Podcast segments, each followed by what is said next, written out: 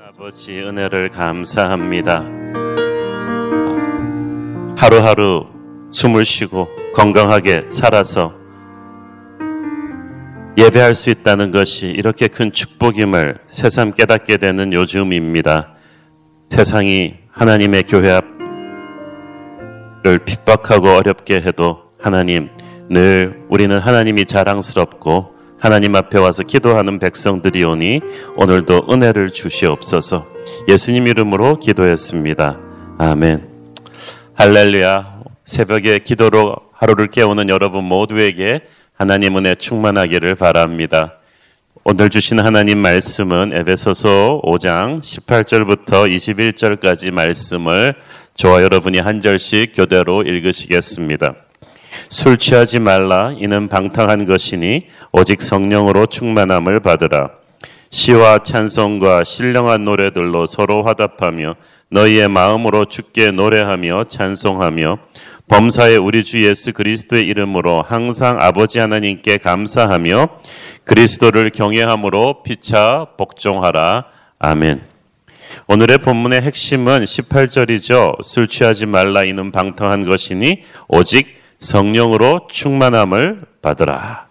여기서 방탕하다는 말은 자기를 절제하지 못하는 삶을 말합니다.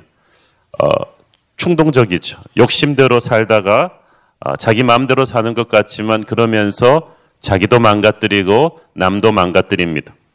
술 취한 사람들이 바로 이 방탕한 사람들의 전형적인 표본인데요. 사리를 제대로 분별하지 못합니다. 말도 횡설수설하고 감정도 웃었다 울었다 제멋대로고 소리 지르고 잘 싸웁니다. 이 술 취한 사람들의 방탕한 모습이 바로 세상의 힘에 지배당하는 사람의 모습입니다. 비단 술에 취한 사람들만 있는 것이 아니라 돈에 취한 사람이 있고 권력에 취한 사람, 도박에 취한 사람, 섹스에 취한 사람, 게임에 취한 사람, 세상의 사람들은 이렇게 어떤 힘에 휘둘리는 충동적이고 파괴적인 인생을 삽니다. 자기 마음대로 산다고 생각하지만 실은 이 모든 세상적인 힘들을 뒤에서 조종하는 마귀에게 흔들리는 죄의 노예가 되어 있는 것입니다. 그러나 하나님의 자녀들은 그 반대의 삶을 삽니다. 그것은 성령으로 충만한 삶입니다. 성령 충만하라는 말을 교회에서 자주 쓰는데 첫째 성령 충만은 성령으로 가득 찬 상태를 말합니다. 문법적으로 근데 이게 수동태 동사예요. Be filled with the Holy Spirit 그러면은 성령의 충만을 받으라 하는 뜻입니다. 성령은 내 힘으로 쟁취하는 것이 아니라 하나님이 채워주시는 것을 내가 활짝 열고 거부하지 않고 받는 것입니다. 땀에 물이 고여야 방류할 수 있듯이 우리가 성령으로 충만해야 하나님의 일을 할 수가 있습니다. 성령으로 채워지지 않고 함부로 하나님의 일을 하겠다고 설쳐되면 힘은 힘대로 들고 열매가 없죠. 그러므로 성령 충만하십시오. 말씀을 받으면 성령 충만해집니다. 기도하면 성령 충만해집니다. 예배하면 성령 충만해집니다. 하나님께서 항상 여러분의 영을 성령으로 가득가득 채워주시도록 시간을 투자해야 합니다. 정성을 투자해야 합니다. 이 은혜 받는 시간은 성령으로 충만해지는 시간이기 때문에 이 시간을 타협하면 안 되고 대충 해치워 버리지 않으면 안 되죠. 성령 충만은 또한 성령의 지배를 받는 상태, 성령께서 나를 온전히 다스리시고 지배하는 상태를 말합니다. 모든 결정을 할 때 성령 충만한 사람은 성령의 음성을 듣습니다. 기도해 보고 결정합니다. 성령님께서는 끊임없이 내게 말씀하시고 계십니다. 내 삶 모든 것에 간섭하시고 인도하십니다. 성령 충만이란 성령님이 내 삶의 구석구석에 인도하심에 따라서 거부하지 않고 yes sir 순종하면서 성령의 리더십을 따라가는 것입니다. 많은 크리스천들이 성령님을 모시고 살면서 성령의 리더십을 잘 따르지 않아요. 어떤 거는 기도해 보지 않고 너무 독단적으로 결정해 버려요. 많은 분들이 그래서 성령의 능력을 부인하지는 않는데 제한해 버립니다. 자신의 선입관과 전통과 고집으로 성령의 리더십에 브레이크를 많이 겁니다. 아, 성령님, 그건 사도행전 때, 시대 때나 가능한 일이지 지금은 힘듭니다. 지금은 법 규제가 많아서 힘들고 지금은 이렇게 힘들고 설마 어떻게 나를 통해 기적을 일으키시겠습니까? 자꾸 이런 생각으로 성령의 리더십을 거부합니다. 그것은 어, 성령을 자꾸 소멸시키는 거예요. 성령 충만 받으라는 것은 현재 진행형입니다. 모든 상황에서 우리는 성령님과 교제하면서 그 리더십을 따라가야 합니다. 나도 경험도 있고 지식도 있고 인맥도 있습니다만은 항상 하나님의 뜻을 따라갑니다. 믿음의 삶은 하나님과 함께 춤추는 것과도 같습니다. 항상 춤은 잘 추는 사람의 스텝에 못 추는 사람이 따라가는 거예요. 우리는 항상 하나님의 스텝에 따라가면 됩니다. 내 고집을 피우면 춤이 망가지는 거예요. 영성이란 항상 성령께서 내 삶에 간섭하실 수 있도록 내 고집을 완전히 부셔버리는 것입니다. 그래서 하나님의 자녀는 유연하고 부드러운 새 마음을 가졌습니다. 유연한 마음이란 내 계획과 생각에 다 있어도 성령님께 순식간에 설득당할 수 있는 그런 마음 자세를 말합니다. 이 성령의 지배를 받는다는 게 그런 거예요. 설득을 당하는 거예요. 항상 성령님한테. 항상 주님 내 계획도 있지만 내 계획과 하나님 계획이 충돌하면 내 건 없는 걸로 하시고 어, 하나님의 계획으로 가겠습니다.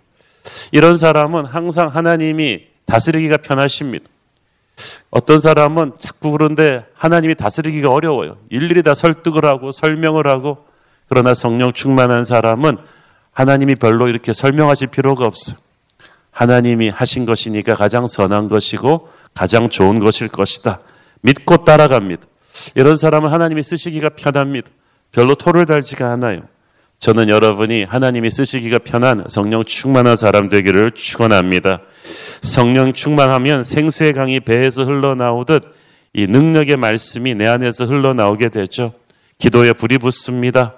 내 안에 못된 성품이 사라지고 하나님의 성품으로 점점 바뀌어져 갈 것입니다. 화도 덜 내고 있고 조급함도 줄어들고 여유와 기쁨과 평화가 충만해지죠. 독한 말을 막 퍼부어주고 싶다가 나오다가 입에서 그냥 다 없어져 버리는 그런 역사가 성령의 지배를 받는 삶입니다. 성령의 지배를 받으면 자꾸 예수님을 전하고 싶습니다. 나를 통해서 이런 놀라운 일들이 역동적으로 이루어지는 그런 성령 충만한 삶이 저와 여러분의 삶이기를 축원합니다.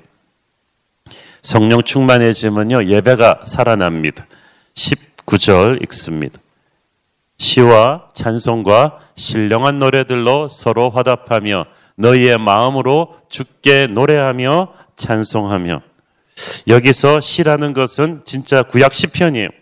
시편 양식에 따라 만들어진 찬양을 초대교회에서는 그 많이 불렀습니다. 찬송은 개인의 신앙적인 고백을 담고 있는 당시 공동체에서 초대교회 공동체에서 불리던 예배 찬양곡이죠.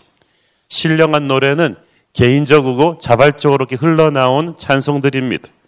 믿음의 조상들이 불렀던 한마디로 말해서 옛 노래들과 나의 감동으로 만들어낸 새 노래들을 계속 퓨전시켜서 요즘으로 말하자면 전통적인 찬송가와 7080 복음성가와 현대판 CCM을 다 복합시켜서 부르는 그런 은혜로운 찬송이 그러므로 시와 찬미와 신령한 노래는 우리가 성령의 기름 부으심이 있는 살아있는 예배에서 드려지는 찬양들을 말합니다.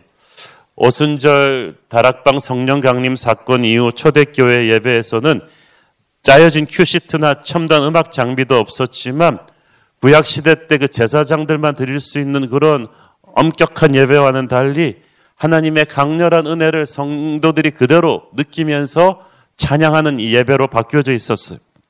성령 충만하면 예배가 바뀝니다. 참된 예배자가 되죠.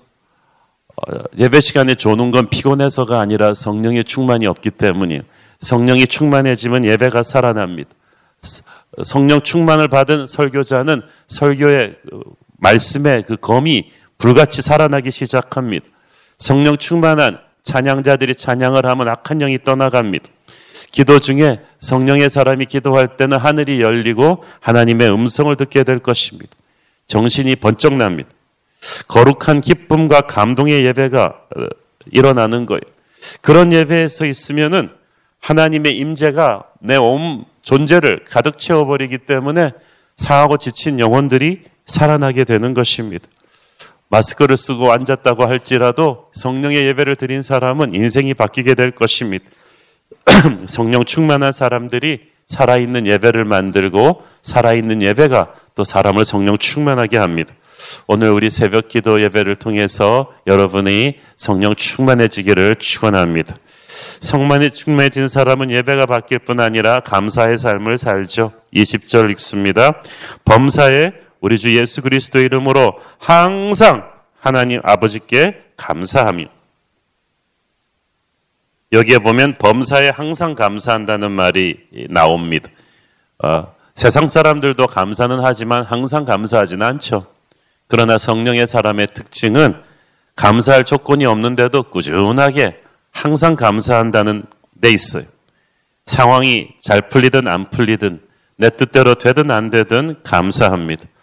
내 뜻대로 되면 진짜 좋지만은 안 될 경우에는 아, 이 길로 가면은 큰 낭패가 있나 보다. 그래서 하나님이 막으시는가 보다 하고 그것도 감사하는 거예요. 성령으로 충만한 사람은 그래서 뭐 상황에 상관없이 범사에 감사를 하는데 이것은 하나님의 능력으로만 가능한 일이죠. 영어 단어로 gratitude, 감사라는 말이랑 grace, 은혜라는 말이 같은 어근에서 나온다고 해요. 보니까 그 말이 맞는 것 같아요. 은혜가 충만하면 감사 지수도 올라가요.